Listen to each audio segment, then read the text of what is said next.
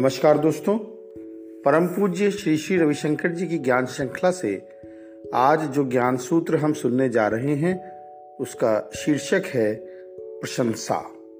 जी हाँ, सबको प्रेज की जरूरत है, प्रशंसा की जरूरत है। और प्रशंसा के लिए लोग तरह तरह के उपक्रम करते हैं, तरह तरह की बातें बनाते हैं, तरह तरह के प्रपंच रचते हैं, है ना।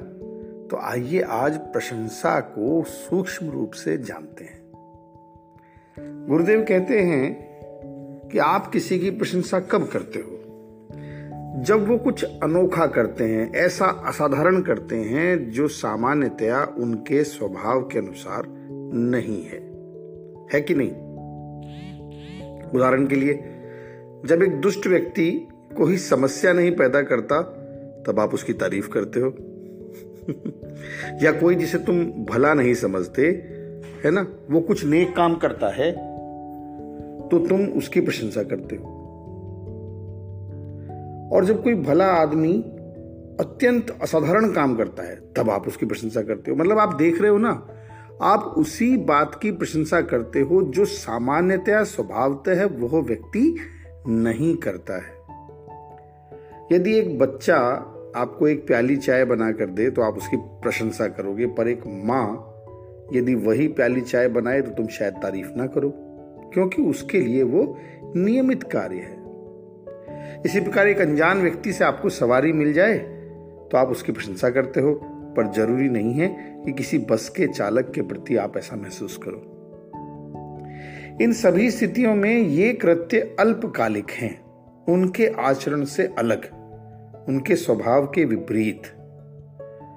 तो जब तुम किसी चीज के लिए किसी की प्रशंसा करते हो तो एक इशारा यह भी है कि ये लोग साधारणतया ऐसे नहीं हैं। इस बात को प्रशंसा वाले भी ध्यान से सुन लें जिनको प्रशंसा की भूख है या आप पर टिप्पणी है अगर आपकी प्रशंसा हो रही है तो यही किसी ने प्रश्न पूछ लिया कि और यदि कोई व्यक्ति प्रशंसा चाहे तो गुरुदेव कहते हैं इसका मतलब है कि यह उनके स्वभाव में नहीं है और इसीलिए वो अपनी प्रशंसा चाहते हैं। जब कोई काम स्वभावतः नहीं होता तब वो केवल एक ऊपरी कृत्य है। तो जब तुम किसी की तारीफ करते हो, तुम्हारा तात्पर्य है कि यह उनके लिए स्वाभाविक नहीं, प्रायः वो ऐसे नहीं, यह एक विरल गुण है या विरल कृत्य है।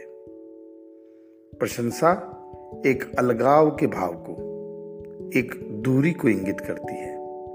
इसीलिए प्रशंसा करते समय सावधान रहो।